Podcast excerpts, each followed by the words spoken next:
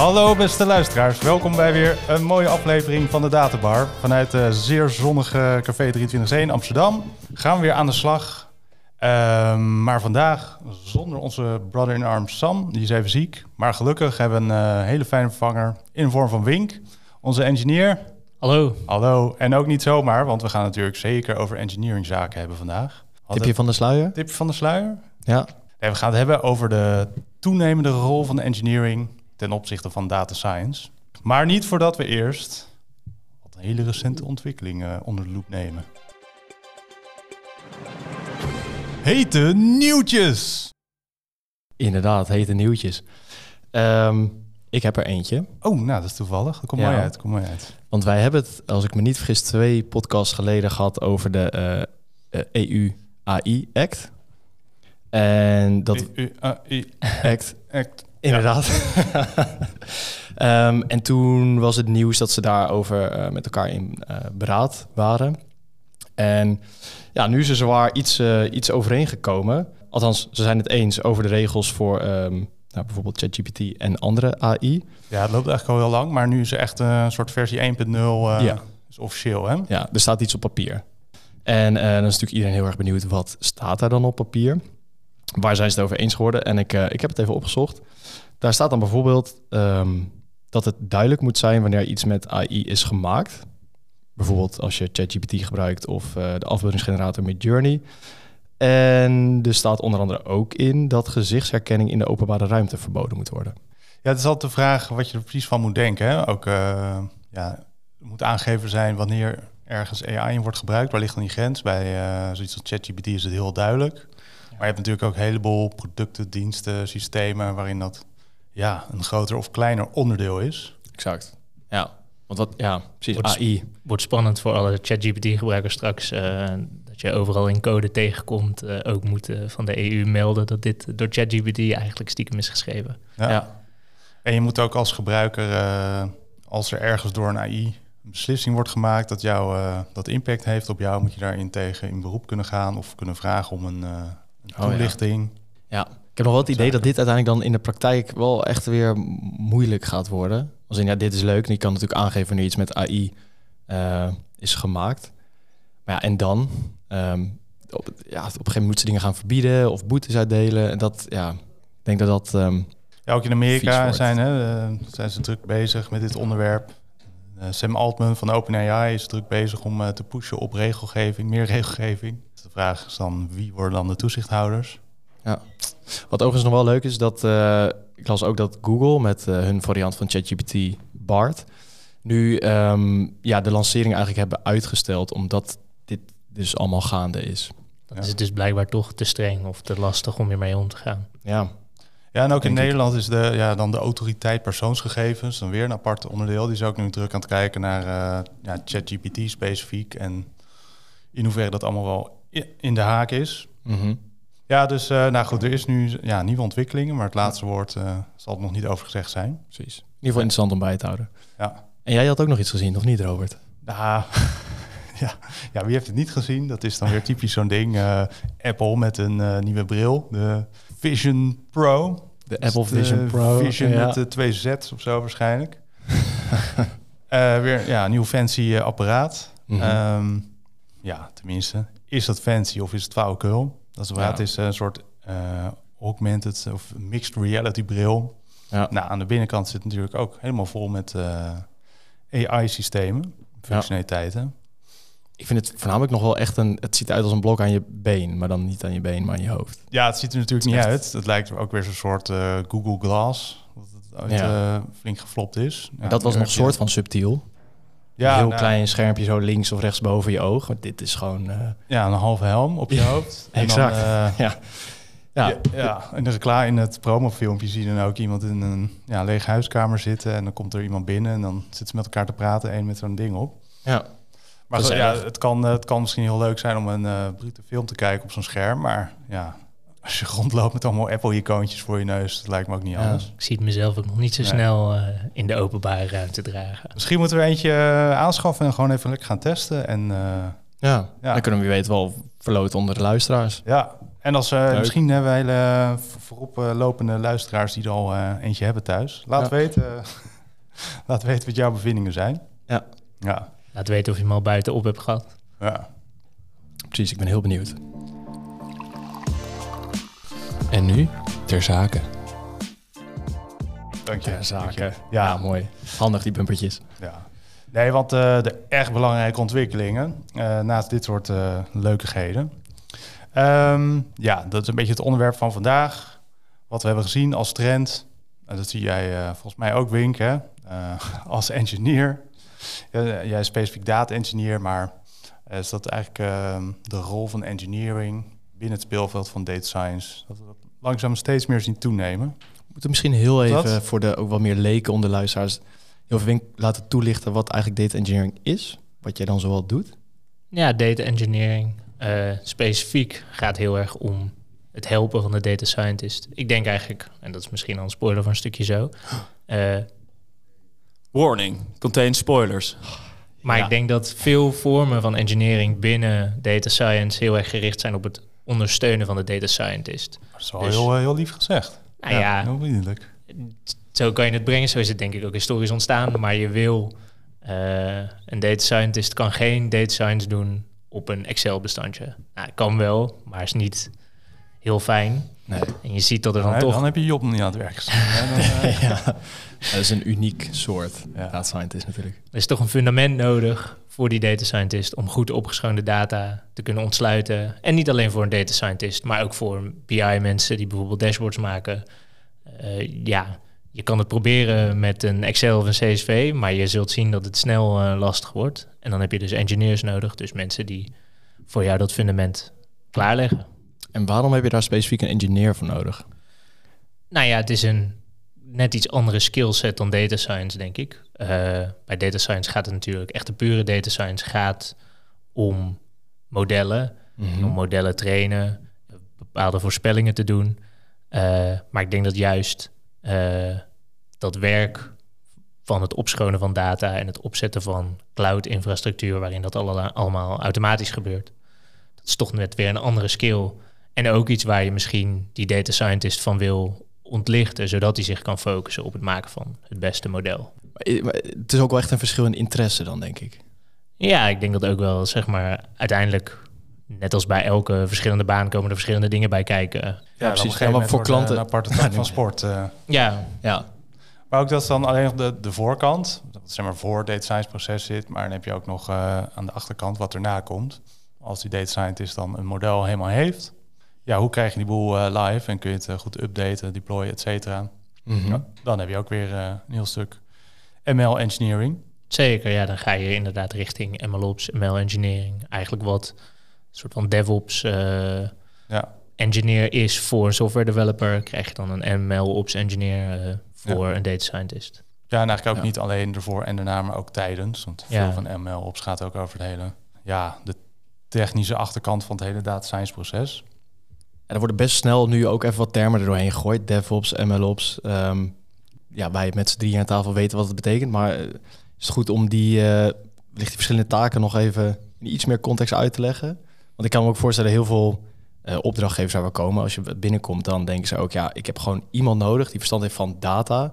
En welk termpje je eraan plakt, ik vind het allemaal prima, maar doe het maar. Terwijl wij natuurlijk met z'n allen weten dat het wel echt, dat het verschillende functies zijn. Ja, zeker. Ik denk dat het vroeger dus ook eh, zo was dat iemand gewoon zei, nou, ik wil iets met data doen, ik wil een bepaalde voorspelling doen, dus ik haal een data scientist in huis. Ehm, tegenwoordig is het veld natuurlijk een stuk meer ontwikkeld.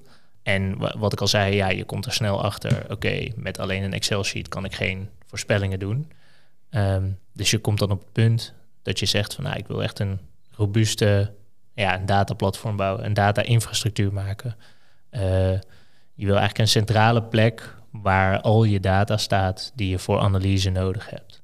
Ehm, dus dan komt de data engineer, eh, er komt dan bij kijken. En die gaat kijken naar, oké, kunnen we alle data van een bedrijf, kunnen we dat ontsluiten? Eh, komt ook een stuk, eh, misschien wel BI bij kijken, waarbij je kijkt, oké, kunnen we een datamodel maken? Dus een bepaalde, hè, een, zie je het als een database schema, zie je het als een soort eh, format voor je data, waarbij je eh, ervoor zorgt dat je gebruikers die data makkelijk kunnen gebruiken, in plaats van de data gewoon over te nemen uit je bronsysteem en te zeggen Mhm. van oh de soort van de operationele structuur. Dus je creëert eigenlijk een beetje regels waarmee je aangeeft hoe jij als bedrijf met je data om wil gaan. Ja, ook. Ja, er er komt natuurlijk een hele hoop bij kijken. Het is een, het is een groter proces en daar komen vaak ook nog wat andere specialiteiten dan data engineering bij kijken. Zo'n Ja. datamodel maken is dan ook weer. En zich, data engineering bestaat ook eigenlijk al veel langer. Hè? Ook voor, eh, ja, oorspronkelijk voor BI-toepassingen natuurlijk. Dus eh, het idee, van data warehousing, et cetera, dat bestaat al veel langer. Als we specifiek kijken naar data science, dan, ehm laten we zeggen een jaar of tien geleden, toen het nog een beetje eh, de beginperiode was van data science, was de data scientist een soort cowboy of unicorn. Nou, die werd in een lab gezet, moest aan de slag. Eh, om ja, slimme modellen of iets te ontwikkelen, te Ja. trainen. Ja, dat is super. En wat op een gegeven moment al gebeurt is dat hij eh nou, 80% van zijn tijd bezig is met eh, mensen die databronnen uitpluizen en schonen en bij Ja, elkaar harken. En als hij dan na heel lange tijd ontwikkelen uiteindelijk een model heeft, dan ja, blijft dat een soort vaag experiment dat nooit het daglicht eh, ziet. Mhm. Nou, en dan naarmate dat is gaan professionaliseren, eh, dan komt natuurlijk het punt van ja, de data scientist moet ook ehm, kunnen bouwen op een solide dataplatform. En dan eh, een data warehouse, wat een organisatie misschien heeft, dat heeft zeker waarde, maar is misschien beperkt. Dus zij wil dan ook toegang hebben tot eventueel andere bronnen, nieuwere bronnen. En als dat in, een, in ieder geval via een goed data lake is geregeld, dan kan hij al een stuk sneller uit de voeten dan wanneer er helemaal niks voor is geregeld. En aan de achterkant heb je inderdaad ML engineering, dus voor het hele deployment stuk. Wat, is, wat bedoel je daar precies mee? Ehm, oh ja, ja, dus machine learning engineering. Eh, tegenwoordig hoor je ook de term ML ops, machine learning operations, veel voorkomen. Dat gaat eigenlijk over het eh, slim en handig, effectief en efficiënt engineeren van alle ja, technische aspecten van het data science werk. Dus als we laten zeggen het data science werk even reduceren tot de essentie is. eh, de essentie zou dan zijn geef een bepaald businessprobleem. Hoe kun je qua algoritmiek ehm, nou, met de, de juiste inputdata aan de slag en dat je met een slimme voorspelling bijvoorbeeld aan het eind komt. Mhm. En de ML engineering gaat dan om de ja, technische pipelines slim inregelen, dat je data altijd netjes klaar staat. En als je een eenmaal een model hebt, dat je dat ook handig eh, live kunt zetten, kunt deployen, kunt implementeren in een proces en eh, dat je dat met eh CI/CD en DevOps eh, principes ook slim kunt ehm, eh, continu kunt verbeteren. Dus dat je als je een wijziging hebt, dat je dan uh, hup, een git commit en dan gaan alle machientjes en ruitjes draaien en Ja. wordt automatisch opnieuw gedeployed. Dus En eigenlijk eh, wellicht een beetje een rare vergelijking, maar zou je kunnen zeggen dat je als data scientist tegen iemand kan zeggen: hey, hier heb je eh, een nieuwe wekker, een Philips Wake-up light. Succes ermee. Dat je dan als gebruiker denkt: ja, oké, klinkt vet, maar hoe gebruik ik dit? En dat de engineer dan komt en die plugt hem even in. Die stelt in dat er netjes elke ochtend om achter die wekker gaat. Dat al die processen die je mee kan doen, geautomatiseerd goed ingericht zijn, zodat je als gebruiker Ja, ook daadwerkelijk dat product kan gebruiken. ja, ja of misschien, eh, nou, ik hoor laatst vergelijking, is misschien wel aardig, over een, laten we zeggen, een, een chirurg in een ziekenhuis. Als we zeggen dan de, de data scientist die dan defensie algoritmes doet, dan de, laten we zeggen een hersenchirurg. Maar ja, als je één hersenchirurg in een eh, kamer met een patiënt zet, dan gaat het waarschijnlijk niet zo goed. Die begint te snijden en te hakken en dan, eh, maar ja, en dan voordat hij goed zijn werk kan doen, moet er eerst een mooie operatiekamer zijn die netjes schoon is, dat alle spulletjes netjes klaar liggen. Nou ja, Dat en daar heeft hij natuurlijk geen een zin in. eh, rommelige garage Dat gaat die chirurg niet doen. een roestige bijtel pakt om eh, Ja, in jouw hersenen te beuken. ik wil wel levendige Maar dat je, ja, dan eh, heb je Robert. allemaal personeel nodig. Dat, dat er al een, eerst een hersenscan is gedaan, die netjes wordt aangeleverd en geïnterpreteerd door de radioloog, weet ik veel. En dat er eh, mensen klaarstaan die de scalpel aangeven en ontsmetten. En die de boel ook kunnen, kunnen dichtnaaien als jij als chirurg een rommeltje hebt aangericht. Ja, En eh, nou ja, dus waarschijnlijk, eh, ik weet niet hoe het precies gaat, maar ik stel me voor dat er in totaal wel een team van eh, tien mensen in zo'n operatiezaal bezig is. ja. Dat allemaal nodig is om die ene chirurg eigenlijk goed zijn werk te kunnen laten doen. Heb je dan ook tien En dat, engineers nodig op één data scientist? Dus dat dan weer niet helemaal. Minstens. Minstens, Minstens. oké. Ja, Ja, nou winkelwerk genoeg. een stuk of, een stuk of honderd of zo Ja. per één eh, data scientist. Ja. Nee, maar Nou, ik denk dat... dit- ja. Dus de ondersteuning, de voorbereiding, de, de nabereiding. Eigenlijk Ja, en dan en we eigenlijk ook nog over software engineering. Want dan, ja, bij data science, dan zeg je soms, ja, we willen voorspellen of dit en dat. Nou, dan komt er een model uit. En als je dat model klaar kunt zetten, nou, hartstikke leuk. Mhm. Het model kunt deployen, nog beter. Maar uiteindelijk moet dat model onder, ja, eigenlijk een klein onderdeel worden van een soort totale software applicatie of iets in een levend proces. Ja. En dan, ja, hoe groot je dat bekijkt, uiteindelijk heb je een soort slimme software. En het data science deel van de algoritmiek wordt dan eigenlijk steeds kleiner. En dan, je hebt dan aan de voorkant zit allemaal data engineering om de input goed te faciliteren. Dan de, de algoritmes, dan een stuk ML engineering om dat allemaal goed, eh, om de output goed te regelen. En dan nog, Mhm. ja, een stuk software engineering om eigenlijk dat ene model, dat slimme stukje te integreren in soort totaal functionerende software waar mensen uiteindelijk iets mee kunnen.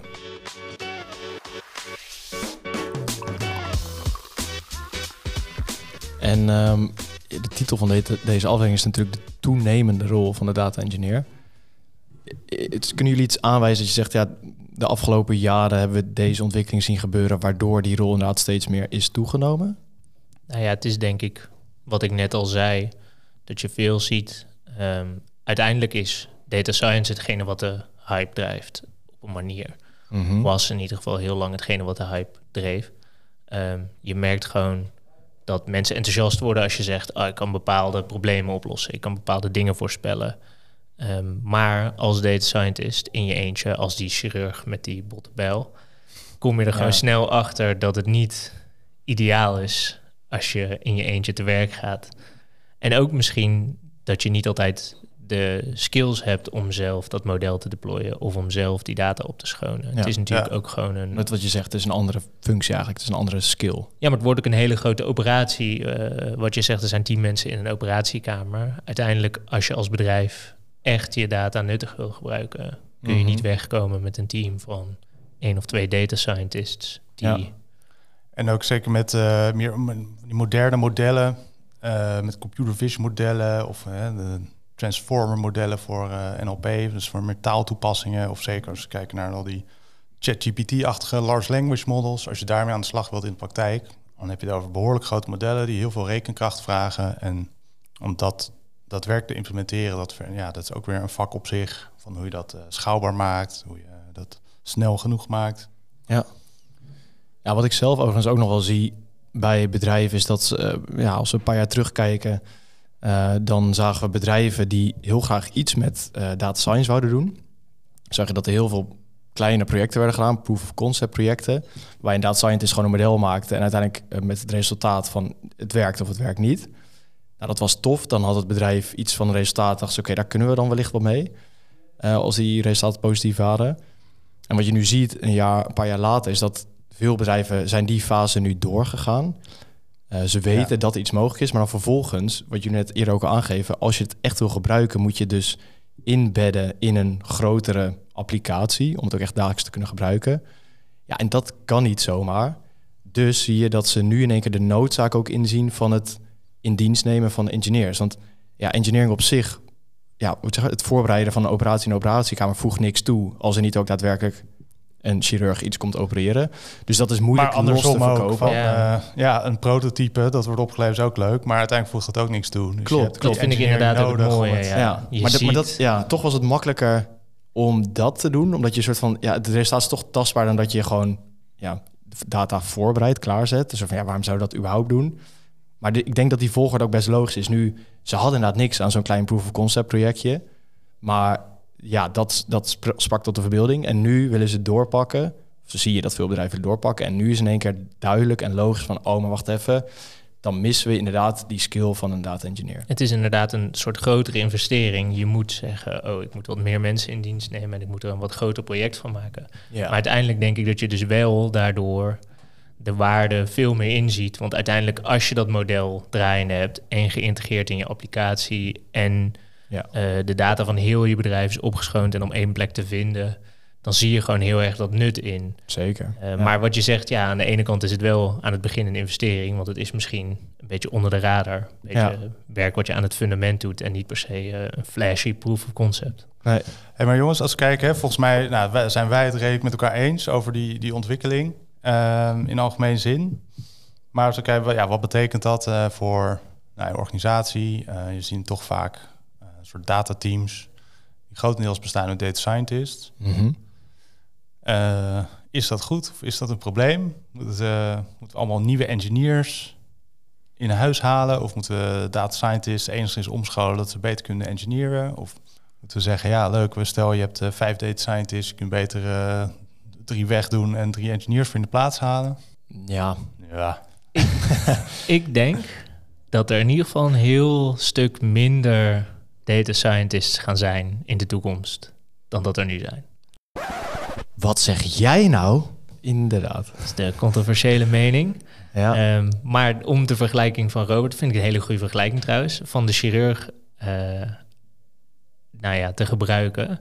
Niet iedereen die geneeskunde studeert, wordt chirurg. Het is misschien nog wel een flashy beroep om chirurg te worden. En hetzelfde zal ook wel zijn met data scientist. Ehm, maar er is gewoon veel meer nodig. Eh, je kunt ook een hele flashy engineer zijn, toch? Het is Zeker, nee, nee, dat is, eh, eh, ik moet ja. ook mijn eigen, mijn eigen baan niet eh, Ja. te niet doen. Eh, uiteindelijk is het ook wat natuurlijk de data science draaiend, draaiende houdt. Of je nou ML engineer bent of data engineer. Ehm, Ja. Maar ik zie het in de toekomst wel eh, een stuk verminderen.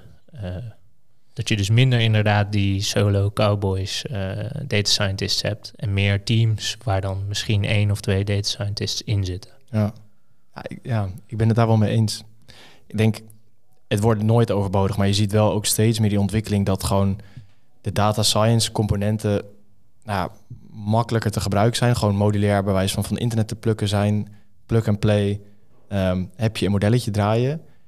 Denk dat je steeds meer echt diepgaande, steeds minder diepgaande kennis nodig hebt om zoiets draaiende te krijgen. De vraag is natuurlijk of je dat moet willen. Je moet altijd die kennis hebben van wat je nou eigenlijk gebruikt. Maar dat engineering, het soort van het ja, em- embedden in jouw organisatie, in een applicatie, dat blijft denk ik altijd wel een ja, maatwerk. Ja, dat is natuurlijk waar. Je kunt een model misschien wel van internet halen, wat plug-and-play is. Maar ja, als je Mhm. daar data in stopt eh, die niet opgeschoond is, Precies. gaat er weinig gebeuren Ja. natuurlijk. Ja. Je moet precies de use case hebben die aansluit bij die modellen die klaar op de plank liggen. Ja. Maar of hè, het is juist dat ehm, misschien komt data science dan pas juist eindelijk tot zijn recht. Omdat die randvoorwaarden van de juiste engineering, als die in place zijn, dan pas kan de data scientist echt gaan shinen. Ja, Oké. Want Ja. dan eh, Ja. wat hij maakt, hij kan het ten eerste makkelijker maken. Het hoeft niet te beginnen met eh, een halfgare Excel op een eh, verstopt op een groepschijf. Ja. Kan uit een fancy eh, lakehouse, eh, weet ik wat, allemaal de juiste dingetjes meteen oppakken en aan de slag. En als iets bouwt, gaat het eh, prrrt via de automatische pipelines, wordt allemaal lekker gedeployed. ja. Dus hoe meer assistenten in een kamer, hoe meer chirurgen daar vanzelf op afkomen. Ja, ja, dan voor, gaat de data scientist echt shinen en eh, ja, voor data scientists die echt van data science houden, echt van Ja. het pure, wat jij zegt, oh, er is input en we moeten er een voorspelling van maken, eh, hoeven ze zich natuurlijk niet meer 80% van de tijd bezig te houden met dingen die ze eigenlijk ook niet willen doen. Die ze Ja. niet interessant vinden. ja. En zijn er nog meer ontwikkelingen voor de toekomst, wat we kunnen verwachten. Nou ja, ik denk sowieso meer engineering. Ja, dat is het onderwerp van deze podcast, Ja. eh, van, van wat, deze gaan die allemaal, aflevering. wat gaan die allemaal bouwen, al die engineers? En, eh, of eh, nou ja, dat wordt een heel complex dus. bouwwerk? Er zijn er steeds meer engineers nodig om dat weer recht te breien en in stand te houden. Nou ja, uiteindelijk denk ik... Werkverschaffing. Ja, De een, de een kloot een beetje aan, waardoor een tweede nodig is. Nee, maar ik denk wel dat het op een manier kan groeien... zoals je ook bijvoorbeeld bij bepaalde dingen in software engineering hebt gezien. Vroeger beukte iedereen een website in elkaar in HTML en JavaScript eh, in zijn eentje. En uiteindelijk krijg je daar een daadwerkelijk goed ontwikkeld veld... met verschillende rollen die duidelijk zijn. Daar heb je ook een DevOps ja engineer. front-enders, ja, back-enders, een designers. cloud engineer, inderdaad een designer, ook weer een hele eh, soort van soft skill die er dan bij komt kijken, die vaak die, ja, die soort van cowboys in een eentje aan het begin niet, niet echt hadden. Ja. Web 1.0 websites eh, zagen er nou niet per se heel Ja. aantrekkelijk uit. Dus dat denk ik, dat het veld zich beter ontwikkelt. Ik denk Ja. dat dat... eh, Meer specialisatie dus ook? ja, nou ja, eh, eh, als een soort van natuurlijk resultaat Ja. van dat je beter weet, meer ervaring hebt als soort van, krijg je allemaal engineering eh, subculturen. ja, wie E- weet. Eigen, eigen looks, eigen kledingstijl. Ja, prompt engineering de- is nu in ook, engineer, toch? ja, toch? ja. Ja. Ja, En, eh, Eh, maar dat is ook alweer achterhaald. Als ik, Chat- ChatGPT kan ook zichzelf prompten. oh, is dat zo? Met AutoGPT bijvoorbeeld. ja, dan kun je... Ja, dus dan gebruik je ChatGPT om zelf zijn eigen prompt prompts te genereren. Dus dat ja. was een heel kortstondig beroep. Ja, als ik Twitter baan. was dat eh, het eh, nummer één beroep van Ja. eh, 2024. Ja, ik zag ook goud. Maar helaas, Maar, ja, ik niet hoor. Maar, Oh, ja. Ik ben al zo'n gek cursussen gaan volgen, Ja. natuurlijk. Ja. Ehm, ja, wie weet eh, zien we je nog een keertje terug, Wink. Ja. ik hoop Om eh, het. een update te geven over deze wereld van data engineering. Misschien moeten we maar even afwachten hoe het gaat lopen de komende tijd. Ja, Ja. Stellen onze meningen nog wel bij. laten Ik we vond dat het doen. fijn om er te zijn eh, en om eh, wat te vertellen over engineering. Ja, En eh, ik hoop het ook dat ik over een jaar iets heel anders denk. Eh, altijd leuk als het zo snel groeit dat je verrast kan worden. precies. Nou, dan zetten we de timer. Dan gaan we jou eh, volgend jaar confronteren met je uitspraken van vandaag. Zo kijken eh, hoe het ervoor staat. Oké mensen, we, we gaan een eind aan breien denk ik. Tijd voor eh, andere zaken in de bar. Heel erg bedankt voor het luisteren en eh, tot de volgende keer. Yes. Tot hoi. Kijk, hoi hoi.